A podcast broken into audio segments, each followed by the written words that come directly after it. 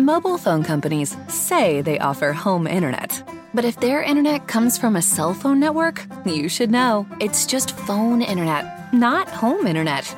Keep your home up to speed with Cox. Cox internet is faster and has more reliable download speeds than 5G home internet. Cox is the real home internet you're looking for. Based on Cox analysis of Ookla speed test intelligence data Q3 2022 and Cox serviceable areas, visit cox.com/internet for details.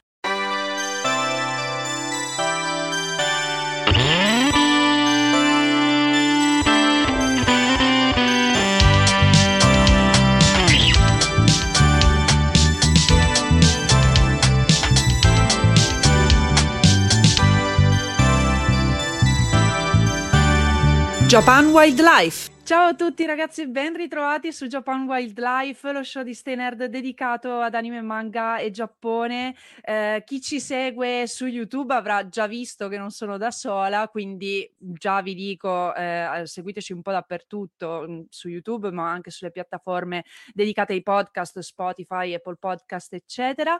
Però oltre a mh, mm, avere l'ospite, prima vi eh, introduco i nostri sponsor che devo ringraziare per permettere a eh, Japan Wildlife e tutti gli altri podcast di eh, proseguire. Abbiamo eh, innanzitutto il ristorante Sinfonia del Gusto a Viale Reggio Emilia a Roma, eh, la guest house Dirim che opera sia a Roma che eh, in Sicilia e infine il centro eventi Granduomo a Catania, quindi grazie mille e eh, niente, io vi voglio subito introdurre l'ospite perché sono mega contenta di averlo qui con me e si tratta di Sam di pranzo con Oa. Ciao Sam.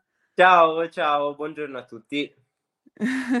allora, io ho trovato Sam, insomma, sempre nel mio girovagare su Instagram e cioè non potevo proprio evitare di di, di, di, farti venire qui perché hai una qualità, te l'ho detto già, eh, stupenda di, di video. Ehm, poi vabbè, eh, si sa che a me piace man- mangiare, quindi io, io, in realtà ti ho invitato soprattutto per questo, forse, perché ehm, insomma Sam è Co- come, ti, come, ti, vuoi definire tu? Cioè, ti, ti, definisci un cuoco volendo? O semplicemente un po' appassionato di, cu- di, cucina orientale perché ecco questo fa cucina orientale però presentati tu dici un attimo chi sei cosa fai e come è iniziato questo progetto che, che conduci. Certo ma allora ti dico per definire quello che faccio in realtà devo parlare di come questa roba un po' folle è nata. Nel senso che vabbè io appunto per le cose fiscali ho 25 anni vivo a Genova avevo io bene tutti quanti e poi appunto vabbè mi chiamo Sam e I miei genitori sono entrambi cuochi professionisti da tantissimi oh, anni. Okay. Poi vabbè, loro belli terroni, eh, quindi figurati. casa non, non, si può proprio sentire, capisci? Siamo quel tipo di, di cosa là. Io insomma mi sono trovato a crescere la pecora nera della famiglia tra questi che sfornellavano come dei matti dalla mattina alla sera in gastronomia, portavano a casa queste cose pazzesche e mentre io ero lì che mi guardavo Naruto, capito?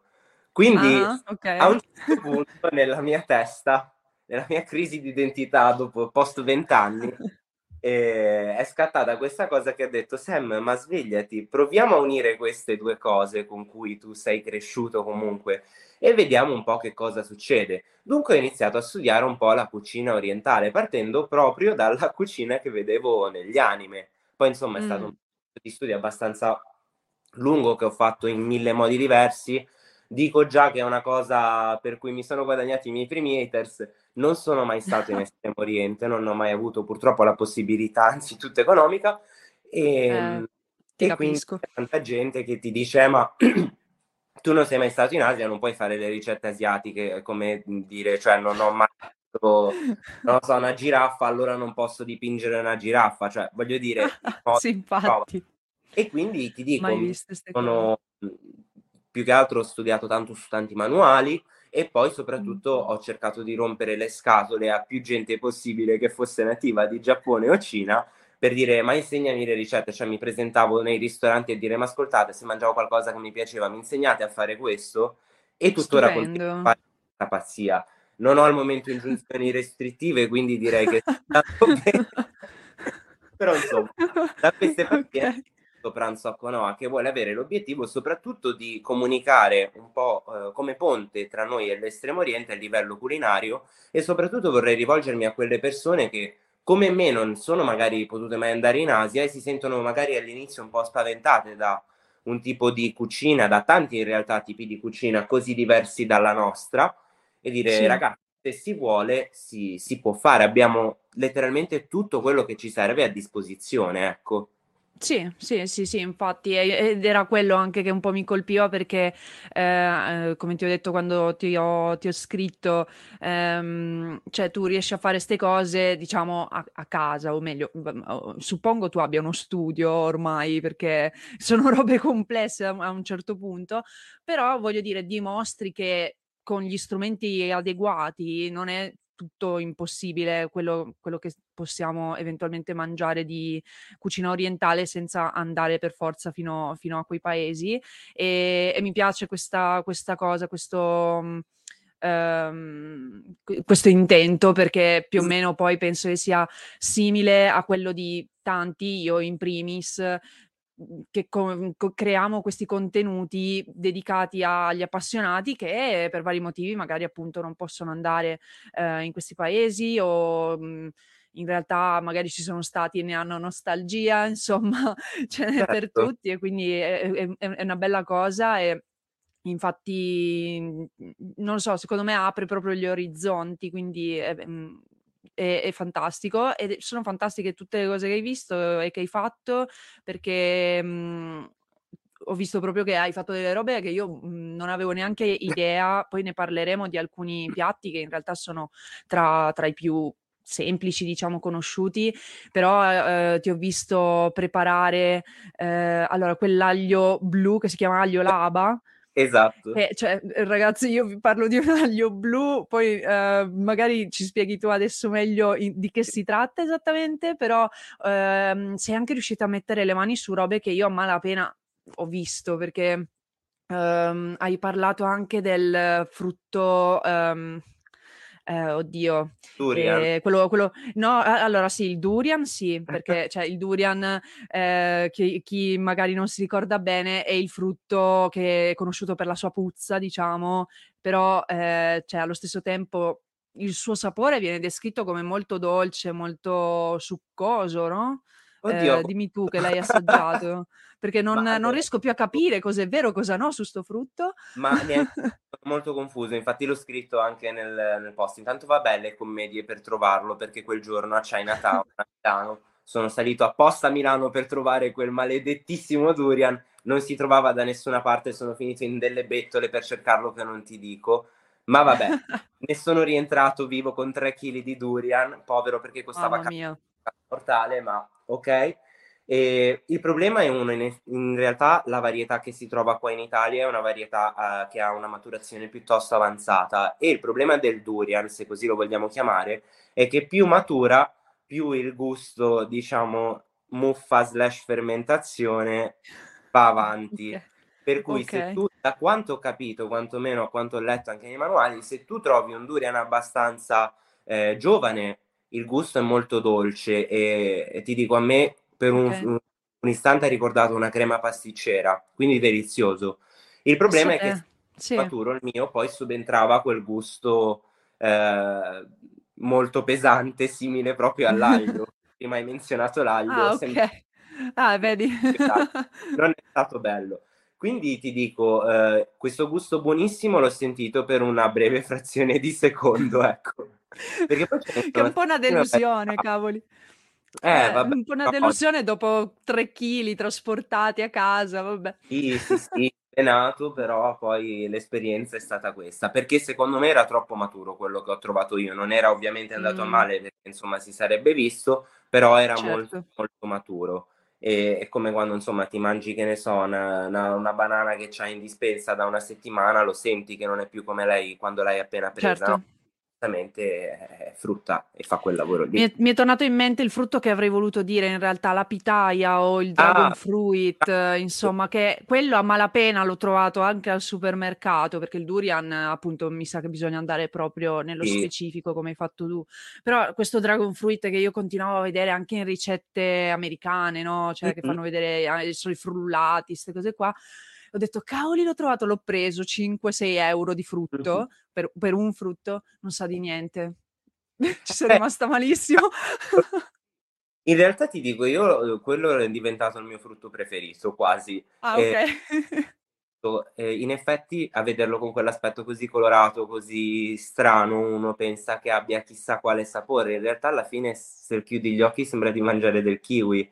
Però mm. apprezzo molto la freschezza che ha e ti dirò di più, ci sono tantissime ricette, soprattutto del sud-est asiatico, dove lo mettono magari con la frutta o con altra verdura, altro, altre cose come mm. essere pesce, dei gamberetti, fanno queste insalate soprattutto con okay. il dragon fruit e gli dà veramente un valore spaziale perché poi avendo questa nota leggermente acida e molto rinfrescante riesce a tirare ancora di più fuori ad esempio il gusto del mare delle, delle verdurine fresche, quindi soprattutto d'estate ci fai delle cose spettacolari.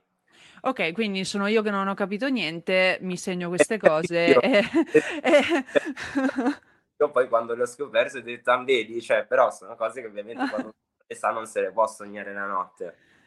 È vero, è vero, cioè non, non avrei già pensato ad esempio di abbinarlo con diciamo i frutti di mare e quindi eh, adesso, adesso ci riproverò quando avrò dei 6 euro da, da spendere così perché è, è abbastanza importante comunque come, come costo per un solo frutto, quindi ci sta. Però, ehm, ok, quindi abbiamo già imparato qualcosa e eh, secondo me possiamo iniziare a raccontare qualcuno dei piatti che hai scelto di raccontarci per questo episodio? Perché ehm, ce li riesci a raccontare, io ti ho chiamato per questo, lo dico per tutti coloro che ci ascoltano, perché ci riesci a raccontare proprio, mh, diciamo, anche la storia che c'è attorno, oltre del tuo vissuto magari, ma anche proprio di come sono nati questi piatti e, e mh, i collaboratori con cui li hai, li hai provati che quindi ci possono dare anche qualche spunto in più e perciò iniziamo, iniziamo dal Giappone, poi facciamo eh, una piccola escursione anche in Cina e, e insomma dici, dici, un po' il primo che, che hai scelto. Ok, vabbè, posso fare una piccola, un piccolo preambolo, piccolino? Vai, vai, vai, vai. Intanto ti dico, io cerco di lavorare sempre un po' a rubriche, più che altro per non stancare la gente che mi segue, perché purtroppo su Instagram c'è il piccolo problema che la gente tende a metterti subito in una scatola e ti mm. usano in quella scatola fino a che eh, non ne possono più e dopodiché ciao. Quindi sto cercando di proporre, eh, diciamo, più eh, temi possibili e stare su quei temi un determinato periodo di tempo. Adesso, ad esempio, mm. da poco ho fatto delle ricette piuttosto facili, ad esempio le, quelle tradizionali giapponesi da fare in casa con eh, poche cose, però mi piace anche andare, ad esempio, sulla cucina gourmet dove magari un piatto lo devi provare 7-8 volte prima di farlo. E, insomma, ci sono tanti tipi di, di temi. Uno de- degli ultimi che ho fatto, che è quello da cui peschiamo il primo piatto, è stato andare proprio da punti di riferimento della cultura e della gastronomia giapponese in Italia per cucinare quello che è il piatto casalingo del cuore, come appunto ti accennavo. In particolare ci sono stati questi onigiri, che sono un po' mm. un evergreen in Giappone sì. e sono un piatto in realtà e sono, vabbè, per chi non se lo ricordasse perché ha preso una botta in testa, le polpette di riso triangolari con esatto. intorno l'alga. E poi anche lì ci sono migliaia di tipi di onigiri, ma vabbè, questo è un altro discorso. Sono un piatto che, vabbè, è spettacolare, si consuma in tanti periodi dell'anno, soprattutto si mettono ad esempio nelle bento box, si mangiano sì. durante i picnic della Nami. E la cosa che a me stupisce è che sia un piatto che veramente, come tantissimi piatti della gastronomia giapponese, ci parla da migliaia di anni. Nel senso mm. che la prima testimonianza scritta degli onigiri l'ha scritta niente poco di meno che Lady Murasaki Shikibu nel, in uno dei suoi diari di corte. Lei appunto era dama di compagnia dell'imperatrice Shoshi e a un certo sì. punto in questo diario troviamo questa frase gli onigiri furono portati in cortile per mm. la servitù. Quindi significa che già allora, circa anno 1000, si preparavano gli onigiri. ma addirittura studiando si pensa che siccome era già consolidata l'usanza di mangiarli nell'anno 1000, fossero addirittura antecedenti e precedenti. si erano appunto nati nel periodo Nara, quindi circa 300 anni prima. Invece Murasaki Shikibu, giusto per sempre contestualizzare, è il periodo Heian, quindi subito dopo, e eh, come hai detto giustamente era una dama di compagnia di corte ed era anche eh, l'autrice del Genji Monogatari, per chi secondo me mi ascolta e lo, lo conosce avrà già, cioè si sarà già illuminato. E mh, mm, trovate poi anche nella descrizione un approfondimento su di lei e, e quindi cioè, rendetevi conto di quanto tempo è passato eppure persino, cioè voi state mangiando in realtà con gli onigiri, pensate, un piatto che, cioè da re, anzi da imperatori praticamente, mm-hmm. oddio, da servitù dell'imperatore, dai vabbè facciamo finta che che sia un piatto nobile comunque, perché veniva Beh, mangiato a corte. Tante cose che mangiamo del Giappone sono un po' influenzate da, da quella che era la volontà dell'imperatore, nel senso che la cucina sì. giapponese è una cucina imperiale, è una cucina de- che sta molto attenta alla tradizione, quantomeno fino a metà dell'Ottocento, prima che nascesse la cosiddetta cucina Yoshoku. Poi, se vuoi, su questo ci fermiamo un attimo in seguito, perché certo. c'è stato un po' uno spartiacque.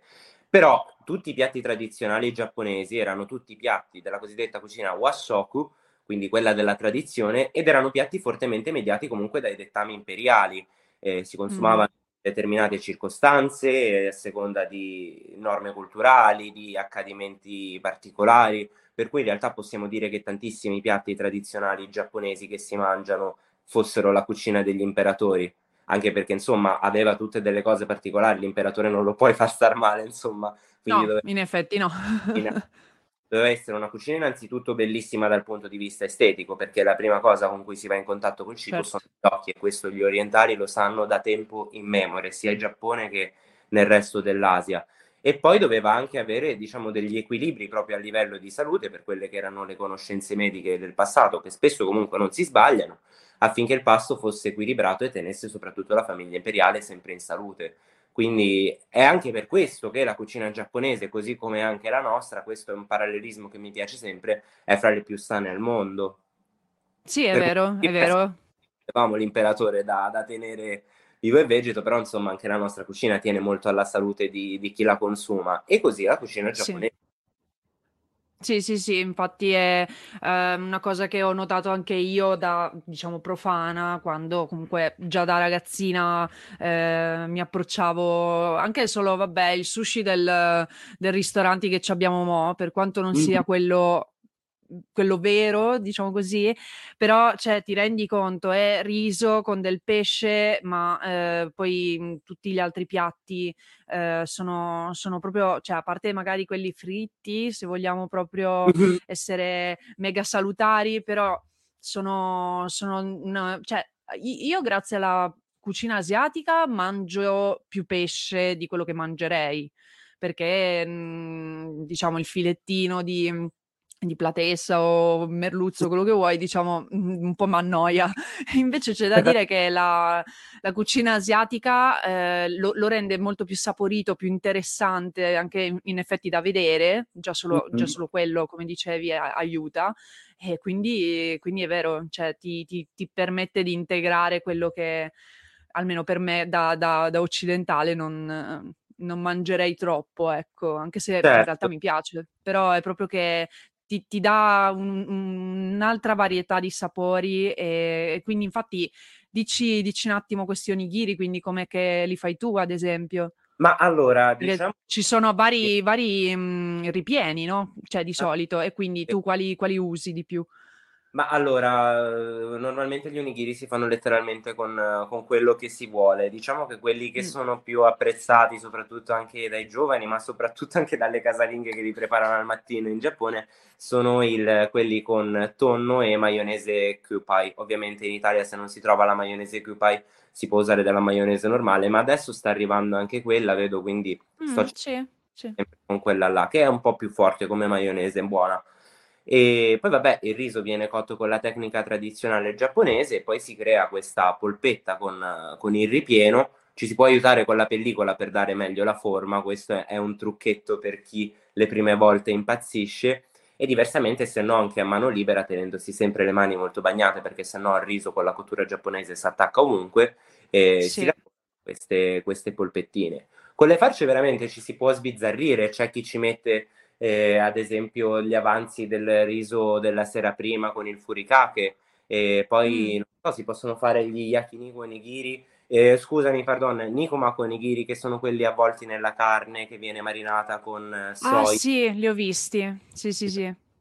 Poi c'è ad esempio lo yaki onigiri che è quello che viene piastrato e spennellato con la salsa di soia e servito poi con i sottacetini. Per, per il ripieno, se no, ad esempio, ci sono quelli con eh, okaka, che sarebbe un misto di katsuobushi e salsa di soia. Non sono parolacce, ah, okay. No, no, è che non, non avevo ancora sentito il, il mescolare il katsuobushi, che sono, eh, per chi non lo sapesse, quei fiocchetti di tonno essiccato che potete vedere anche tipo sull'okonomiyaki, la frittatina, diciamo, giapponese, per semplificare, eh, oppure che li vedete anche sopra i takoyaki, le polpette di polipo. Quindi sicuro l'avete già visto il katsuobushi. Esatto. Però non avevo pensato mai di metterlo all'interno di un onigiri con la salsa di soia fanno, lo fanno spesso, anche perché se ci pensi poi non è così distante da un furikake e quindi mm. viene usato quello. Poi, ad esempio, si possono fare con un po' di maiale, con dello zenzero. Se hai fatto del chashu o del brasato la sera prima, lo fai triturato, lo metti nell'onigiri. Sono un po' quello che per noi sono le polpette. Ecco, quello che c'è è sempre valido. Va tutto bene, sì. Una cosa, attenzione, perché è una cosa che noi facciamo sempre quando vediamo gli umeboshi per la prima volta. Questa è una storia che ah, mi coinvolge io non avevo idea del sapore che avessero gli umeboshi, quindi bello, ho preso l'umeboshi, l'ho snocciolato e ho messo tutto bello intero dentro all'onigiri. Volevo morire, volevo veramente morire perché gli umeboshi sono queste prugne sotto sale che diventano veramente salatissime. Salatissime, e poi sì.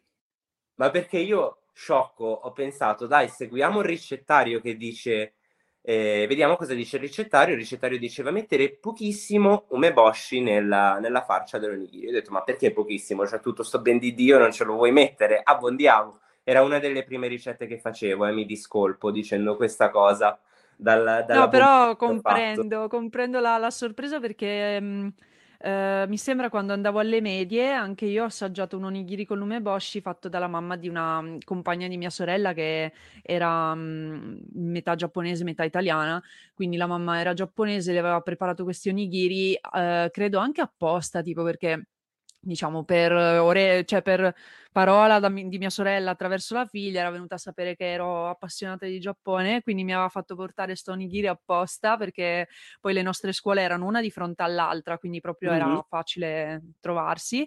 E, um, e, quando l'ho assaggiato, infatti, non mi era piaciuta per niente, cioè c'ero rimasta anche un po' male perché si erano create tutte quelle aspettative.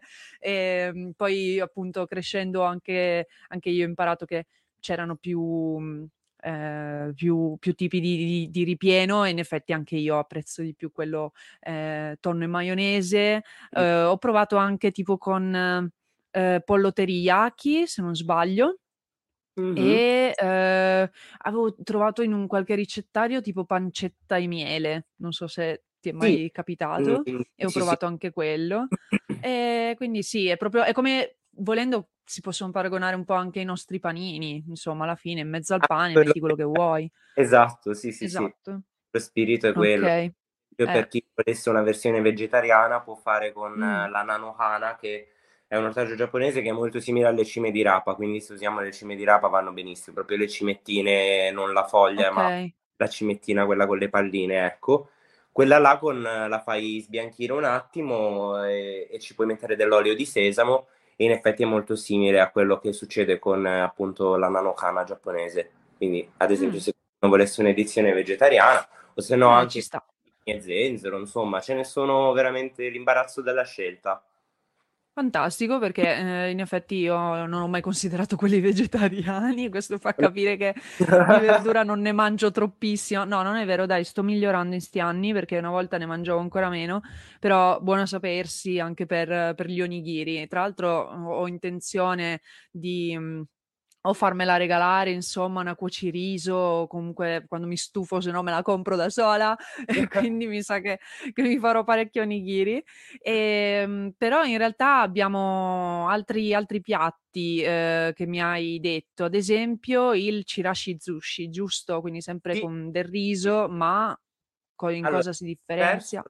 Ho avuto un ospite d'eccezione perché l'ho cucinato con Mime, che è stata concorrente della penultima stagione di MasterChef, che è venuta a Genova e abbiamo preparato questo chirashi sushi.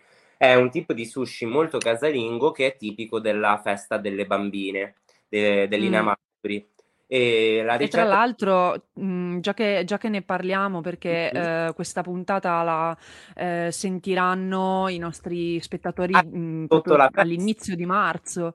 Eh, E cioè, mhmm, anzi se non sbaglio s ehm, sarà pubblicata proprio il 2 marzo, esatto, di giovedì, e l'Ina Mazzoli capita domani. Quan ora ora che mi ascolterete il giovedì 2, capita proprio il 3 marzo, quindi, ehm, e capita a fagiolo e non me ne ero resa conto.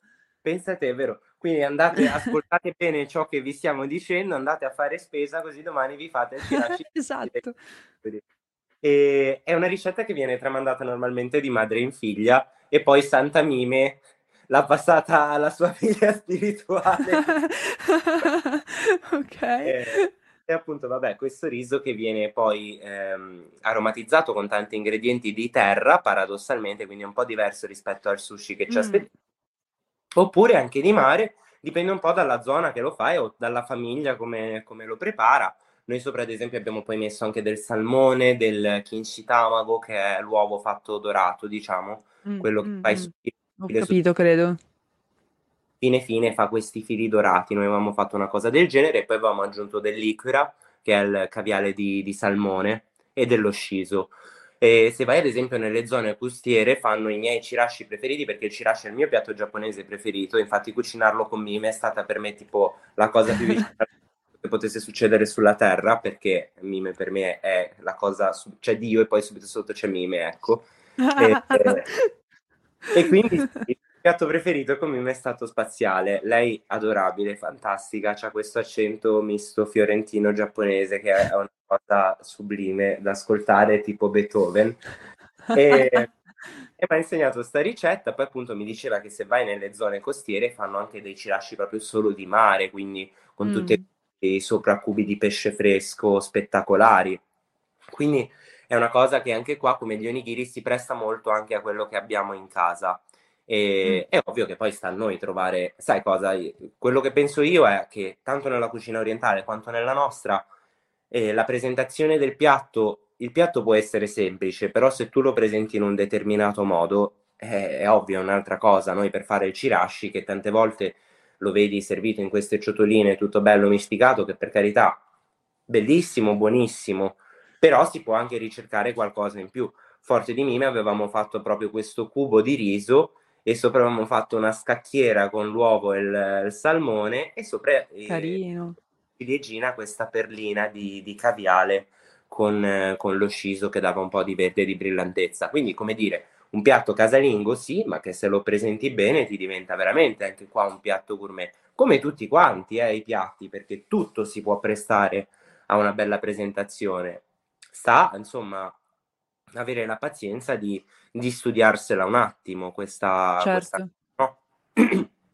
Sì, sì, poi uno no, appunto può prepararseli per ehm, il pranzo fuori casa, ma eh, può anche essere a quel punto una cena tra amici con cui fare insomma la tua porca figura perché è una roba completamente nuova, diversa e eh, per chi magari non ha mai assaggiato nulla di tutto ciò e mh, quindi tu già gli dimostri eh, quello che abbiamo detto fino adesso che, che si possono fare in casa eh, questo tipo di, di piatto, ma anche che mh, per quanto semplice può essere reso interessante e, e bello anche alla vista, quindi Certo, ma molto, certo. fi- molto figo. E, e il chirashi zushi che hai fatto con Mime, quindi con, era, hai detto con i, i ikura, che erano le, le uova di, Le uova di salmone? di salmone, e poi il salmone proprio. Sì, sì, sta è fatto a sashimi, Ok, sottile, ok, ok. e, e poi appunto il kimchi tamago che è questo uovo dorato e per invece il condimento del riso, questo era per le cose sopra, ecco. Per Mm, invece mhm. avevamo usato dei funghi shiitake, dei germogli di bambù, salsa di soia, mirin, sake e altre verdure, avevamo messo della, un po' di carotina. Ok, Insomma. perché ecco, tra l'altro hai citato il mirin, che um, anche quello è una cosa che secondo me viene diciamo, trascurata da chi prova a fare le cose in casa. Già solo quello, secondo me, ah. fa no- una grande differenza. Sì, anche perché ti dico, guarda, si può fare tutto in casa, però io sugli ingredienti sono rompiscatole, nel senso che gli ingredienti che fanno vanno usati. È come, insomma, se noi giustamente andiamo in, in, un altro paese e vediamo che ci fanno la carbonara con beh, il prosciutto cotto e la panna, Lin. amo le mani, sono a Genova da quattro anni, ahimè ho adottato lo slang. Eh, pardon se era off limit. No, no, mi è piaciuto un sacco. vedi appunto che vanno a farti la carbonara con cosa ne so, veramente quelle cose improbabili che si vedono su internet. Ti girano un po', no? Da italiano. Eh, allora sì, sì, sì.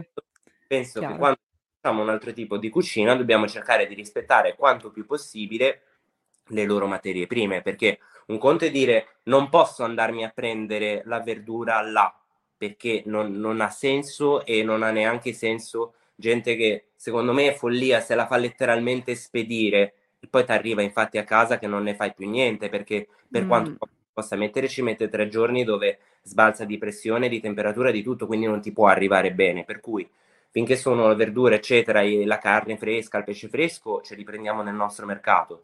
Però insomma, quando servono cose come il mirin il sake l'alga kombu l'alga nori e i funghi shiitake, quelle cose lì vanno prese per cucinare, perché se no poi vai a snaturare proprio la loro cucina.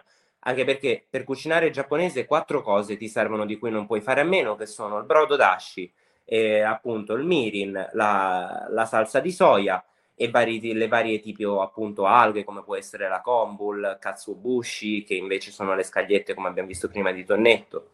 Non è che sia una dispensa sì. che serve chissà cosa, però quelle cose le devi avere perché se no vai a snaturare proprio quel gusto umami, quel sapore tutto giapponese, per cui vai a mangiare sì, sì. un'altra cosa, che va bene, però stai mangiando un'altra cosa, devi esserne consapevole.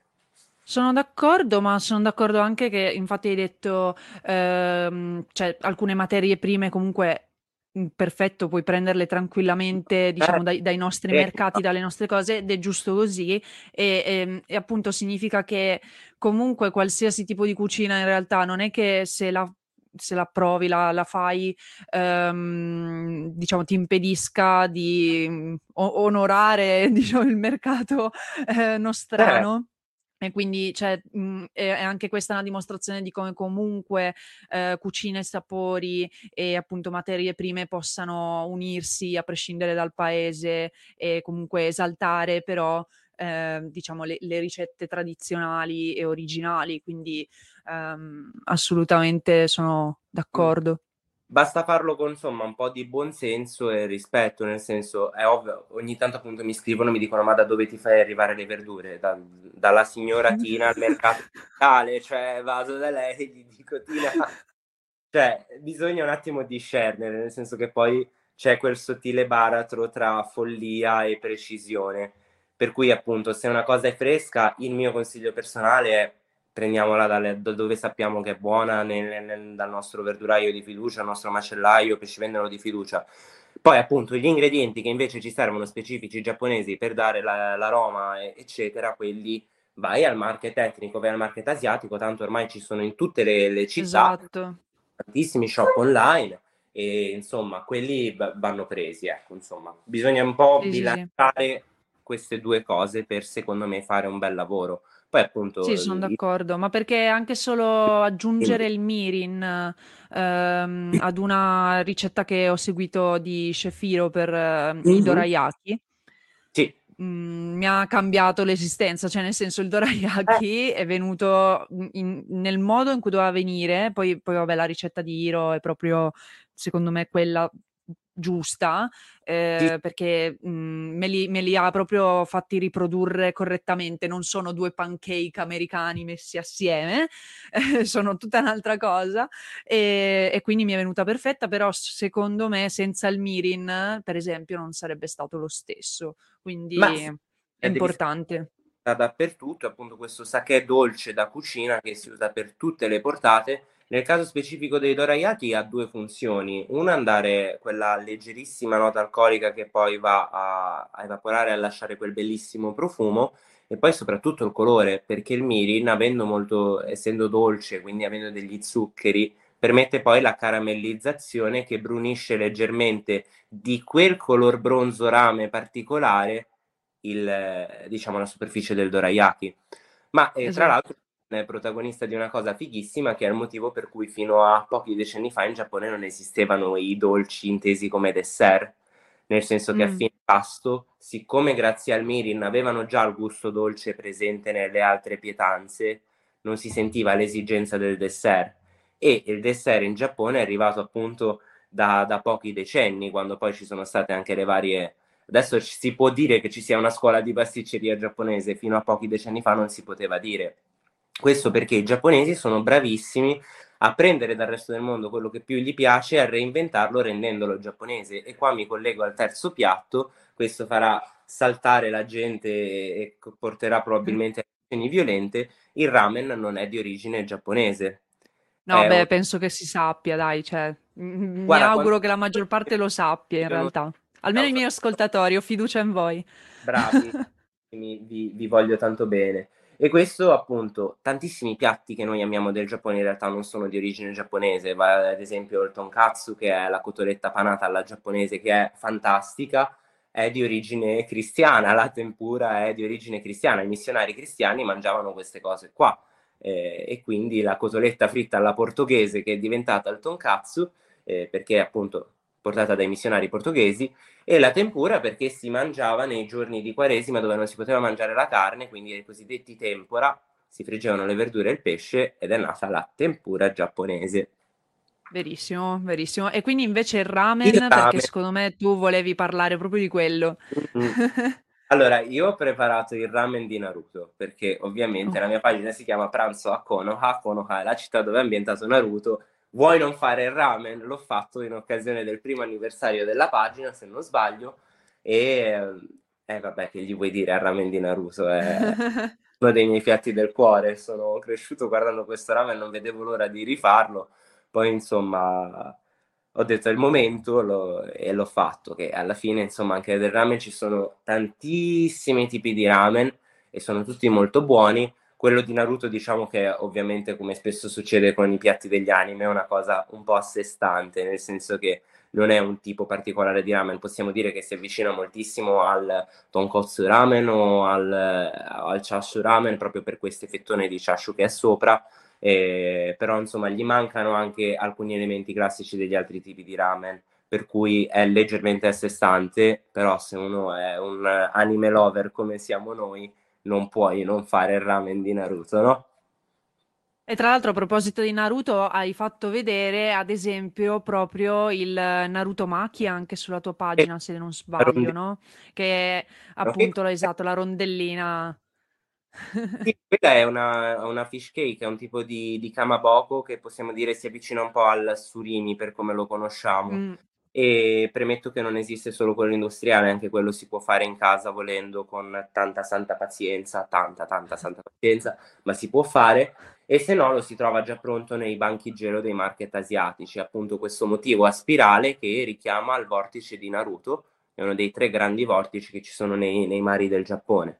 Quindi ha questo leggerissimo gusto di pesce, anche lì la gente si aspetta che sappia di chissà che cosa, in realtà dà proprio più che altro una nota di colore in quel caso perché è molto bellino da vedere poi sì ha questo gusto leggero di, di, mare, però de facto non è che ti dici ah stasera mi faccio tante fettine di Naruto e me le mangio come aperitivo. sì, diciamo, non è esattamente quello a cui serve, vero? Se è più decorativo, eh no. però sì. devo dire, ehm, cioè sì, se, avete, se, avete già mangiato del ramen, anche ormai aprono un sacco di ramenia pure qui in Italia, ehm, sì, lo avrete sicuramente visto in qualcuno, perché non lo usano in tanti qui in Italia ancora, almeno non l'ho visto mm. in tutti i ramen che ho provato, sono stata anche tipo a Milano e non mi sembra ci fosse, mentre invece l'ho visto tipo qua dove sto io a Treviso e quindi vabbè quindi dipende un po' infatti da penso anche dallo chef che cosa decide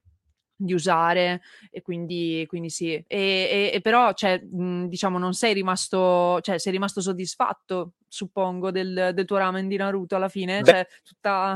ah, le cose di cui non sono soddisfatto non vedono la luce, ti assicuro che ce ne sono tante, Ok. nel senso che prima di postare il piatto lo rifaccio dalle 4 alle 10 volte, perché facendolo provare a tutti i giapponesi o in altri casi cinesi di turno per farmi dire quanto si avvicina effettivamente all'autenticità, quando loro sono contenti, poi allora faccio un'altra prova o due per studiarmi l'impiattamento e poi finalmente lo posto.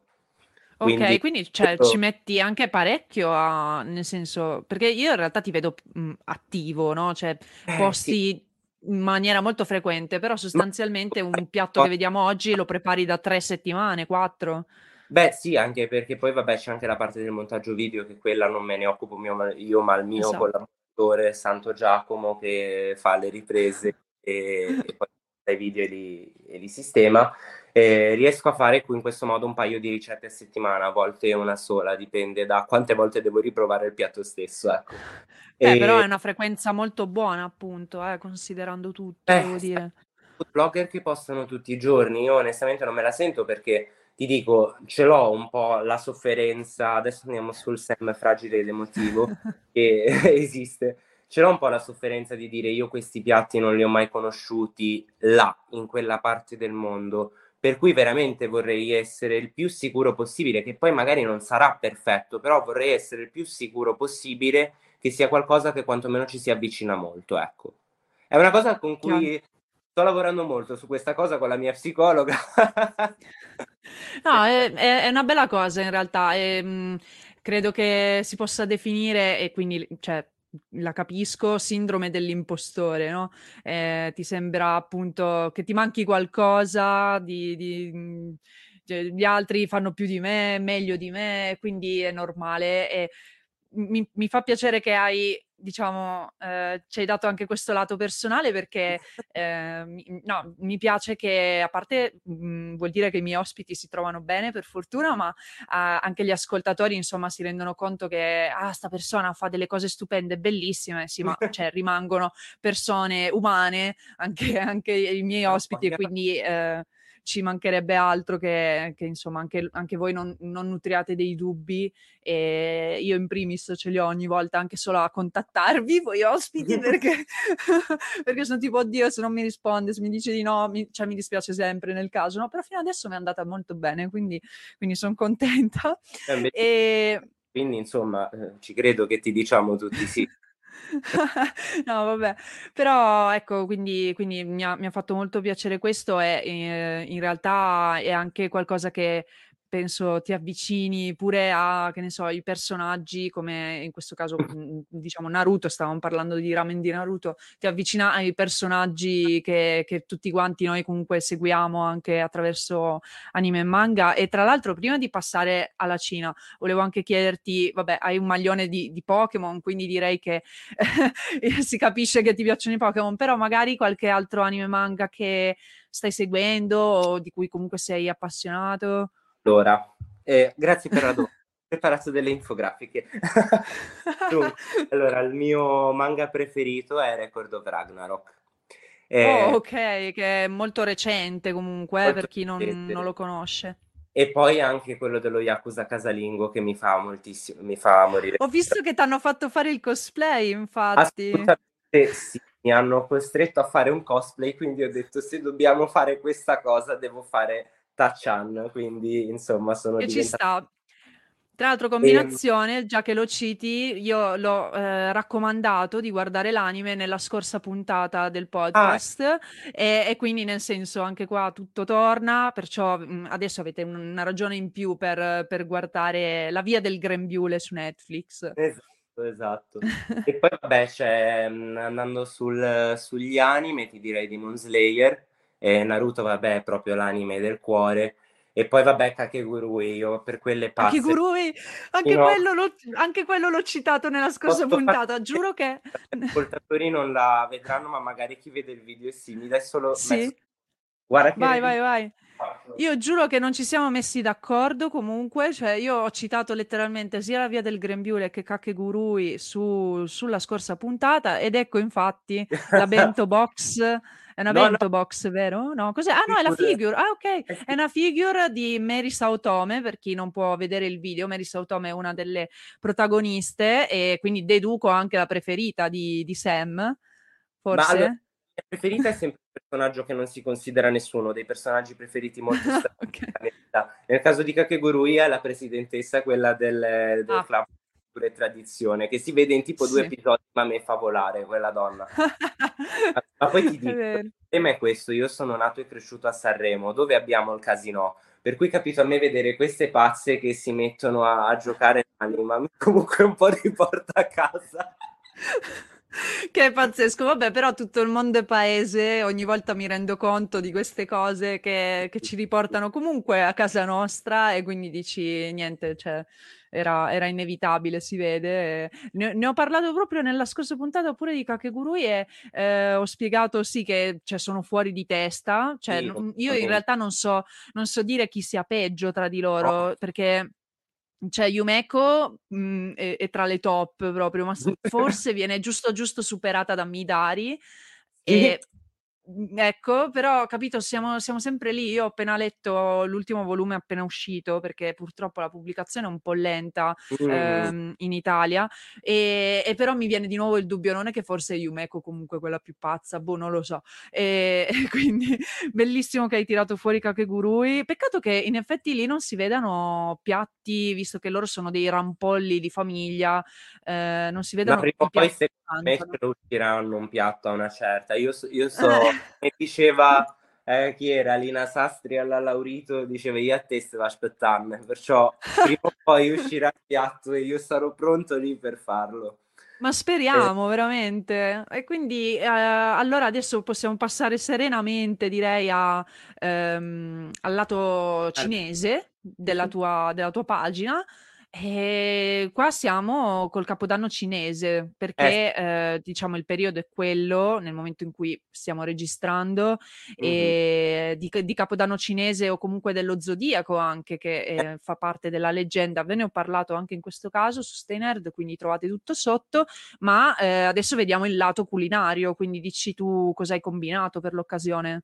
Allora, guarda, in Cina ci sono due periodi che sono gastronomicamente iper interessanti. Tutto il periodo che va dal Capodanno alla festa delle lanterne, e, ehm, cioè dalla festa lava in realtà alla festa poi delle lanterne, che è quella che chiude, diciamo, il ciclo del Capodanno, e poi, vabbè, la festa di metà autunno, che è anche l'anno dei piatti straordinari. Io ho voluto fare questo percorso di nove tappe in tutta Italia, azzerando praticamente le mie finanze perché sono dovuto andare veramente ovunque per cucinare con eh, persone attive sui social, ma esperte appunto di tradizioni di cucina del, del, mondo cinese e cucinare insieme a loro una serie di nove piatti tipici proprio di, di, questo periodo. Il primo l'ho fatto da solo, che era quell'aglio blu che dicevi prima, che è l'aglio lava, si inizia a preparare con un mese di anticipo perché poi deve stare un mese, in realtà è una belinata da fare, eh. guarda che quello è una delle cose più facili che si trovano sulla mia pagina, perché letteralmente okay. l'aglio, lo fai questo sciroppo di aceto e zucchero e sale e ci tieni il, l'aglio sigillato per un mese, ti diventa eh, prima blu e poi verde, verde okay. smeraldo. E poi vabbè, insomma, tra i piatti più interessanti che ho fatto in questo percorso, sicuramente ci sono quelli che ho fatto con Rui, che lei è, è seguitissima su YouTube, ha anche pubblicato il libro con Rissoli lo scorso anno, e abbiamo fatto giustamente il, il pesce in agrodolce, perché il pesce, adesso se abbiamo amici cinesi, scusatemi per la pronuncia, si dice yu, eh, che è una sorta di yu inglese. È difficile il cinese difficilissimo, infatti chiedo sempre scusa quando pronuncio le cose. e, ehm, che ha lo stesso suono, che significa pesce, ha lo stesso suono di abbondanza, prosperità, avanzo okay. e quindi viene appunto associato ad un piatto benaugurale e si prepara spesso sulla, sulla tavola di Capodanno, così come anche per lo stesso motivo i ravioli, che sono i jiaozi, che suonano come jiaozi, che significa punto di collegamento tra vecchio e nuovo, e hanno anche Bello. la forma lingotto d'oro, che il lingotto d'oro cinese è un po' una barchetta, non è come quelli che vediamo di zio Paperone, no? Ho questa forma dei ravioli. Insomma, ci sono tutta una serie di piatti che culturalmente sono in, estremamente rilevanti o per questi motivi di quasi omofonia con parole che portano fortuna oppure per eh, motivi simbolici, ad esempio i noodles molto lunghi che portano la buona vita, la lunga vita e, e così via. Che Sì, questo è come la soba, infatti, che si mangia, per esatto, esempio, pure in esatto. Giappone, che Eh, come dicevi prima, mh, sì, deriva praticamente tutto dalla Cina, eh, quindi, quindi è, è questo il motivo. eh. Poi, ad esempio, ieri abbiamo fatto a Roma le registrazioni degli involtini primavera, che noi li mangiamo tutto l'anno e sono considerati un po' un falso cinese. In realtà non sono un falso cinese, è che sono un piatto che è solo per la festa di primavera, che per loro è il capodanno, e quindi si mangiano quasi solo quel giorno là. È come se, insomma, noi a, a Ferragosto sulla spiaggia vedi la, la mamma che tira fuori la schiscetta e dà al bambino una fetta di pandoro, ti tocchi per vedere se ci sei. Quello è l'effetto occidentali mangiamo gli involtini primavera tutto il resto dell'anno, capisci? Mi è piaciuto un sacco, ti tocchi per Eh no, capire se ma ci sei. Me la- me la- che- me- adesso inizierò a dirlo anche io perché è bellissimo. lui questa cosa, poi io l'ho un po' ulteriormente colorata, ma la base è quella. Bellissima, t- davvero. E, ok, quindi gli involtini primavera, però eh, quelli che mangiamo tutto l'anno, in realtà almeno il contenuto è uguale oppure Sì, lì sì, sbagliamo qualsiasi cosa? Ok. Ce ne sono anche versioni, poi insomma dobbiamo sapere che come anche nella cucina italiana non esiste una sola opzione per una ricetta. E il bello della cucina è quello che non ci sono comunque delle tavole di pietra, anche perché quando insomma ci sono delle variazioni sulle ricette, finché siano delle cose nell'etica del gusto concepibili, ci sta, eh, dobbiamo considerare che se non ci fossero state evoluzioni culinarie e fossimo rimasti fedeli alle tradizioni, saremmo ancora a accendere i falò e a berincuocere sopra il montone scuoiato. Nel senso, Vero. la cucina è che si evolve e se un piatto io lo vedo fare in un modo e poi mi arriva un'altra persona e mi dice, ah guarda, sai, eh, mio papà, mia mamma lo fa anche così, ci mette anche sta cosa qui, ma caspita, ma meno male, ma ben venga, ma viva Dio che è così, cioè, Sì, sì, sì, sono d'accordo. E, e infatti quindi con Rui eh, cosa hai preparato nello specifico appunto per il Capodanno? sono perso, scusami, il No, il tranquillo. in agrodolce, abbiamo fatto questo Ok. no? Eh, fatto poi prima fritto con una leggerissima panatura e poi con questa salsa agrodolce tipica cinese, che tra l'altro è facilissima da fare, quella abbiamo, penso tutti quasi le cose in casa per farla e questa è una bellissima scoperta e abbiamo fatto questo piatto qua.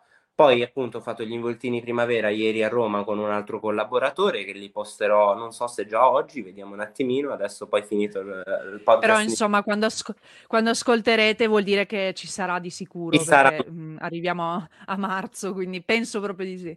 Sì, sì, sì, anche perché adesso ti dico, stiamo filmando proprio le ultime due puntate. E...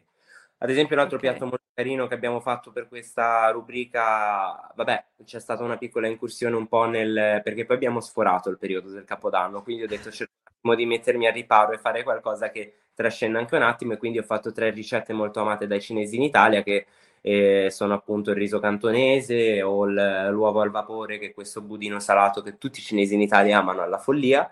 E poi, vabbè, strettamente tradizionale del Capodanno che chiude un po' le festività, c'è la festa delle lanterne e lì ho cucinato insieme a Samantha, che è una eh, book lover eh, bravissima, che sta a Torino, abbiamo cucinato i Tang Yuan, che sono questi dolcetti di riso glutinoso con una pasta di sesamo nero dentro che vengono serviti in questo brodo dolce aromatico.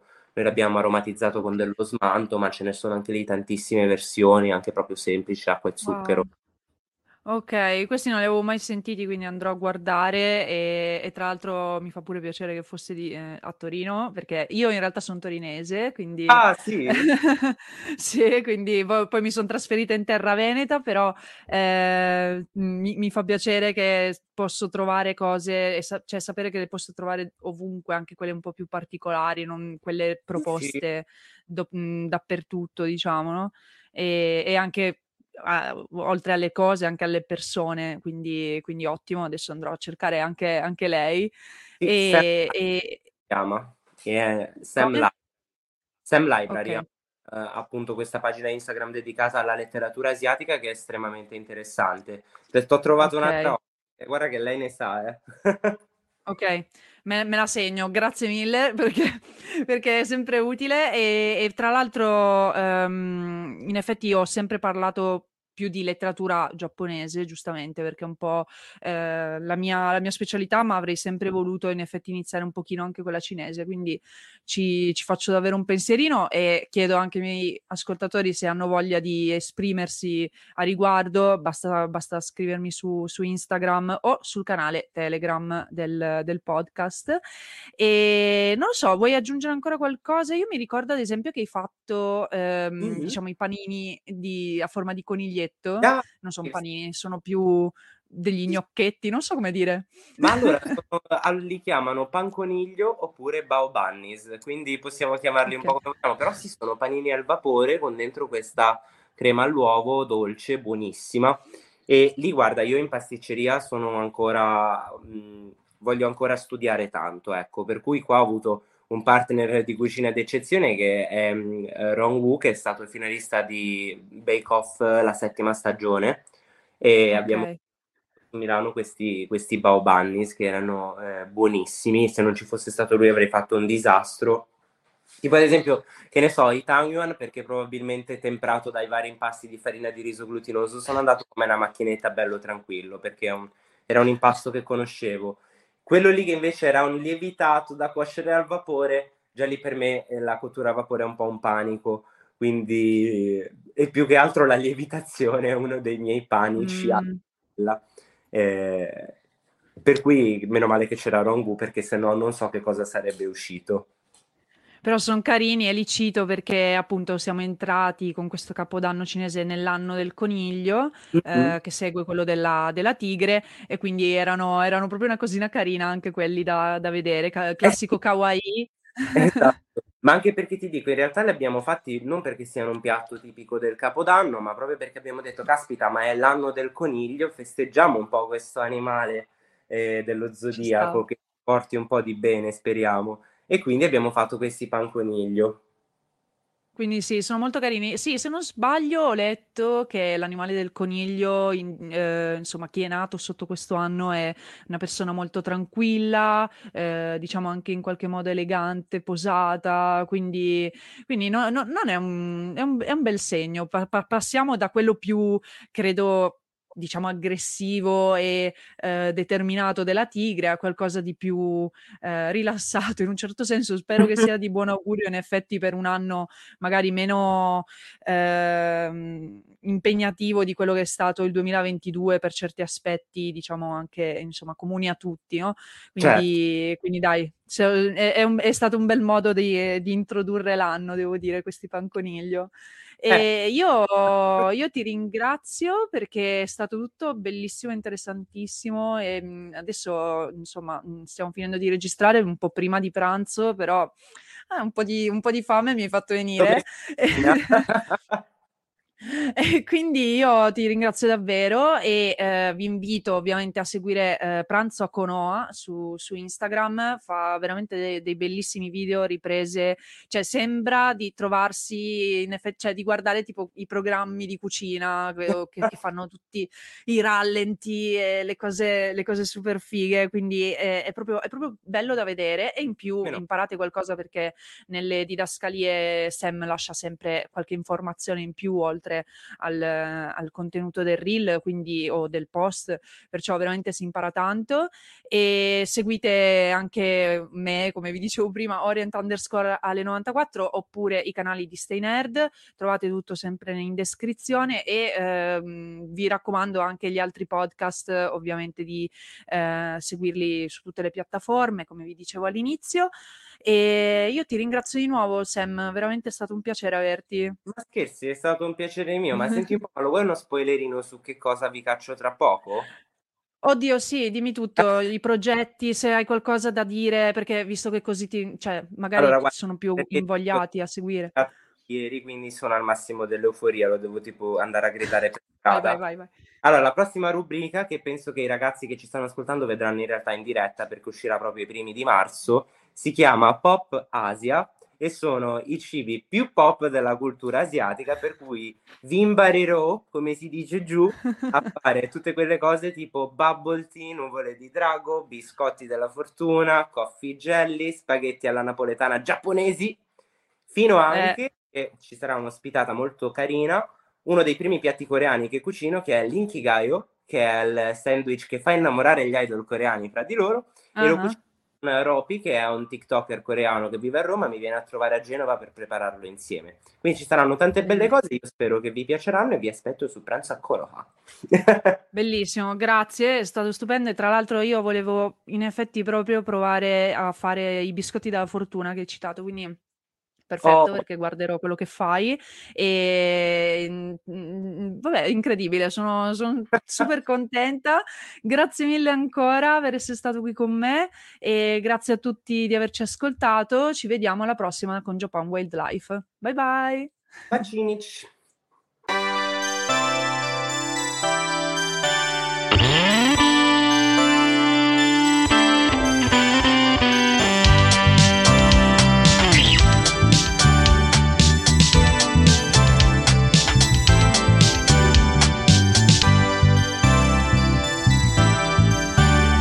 Japan Wildlife.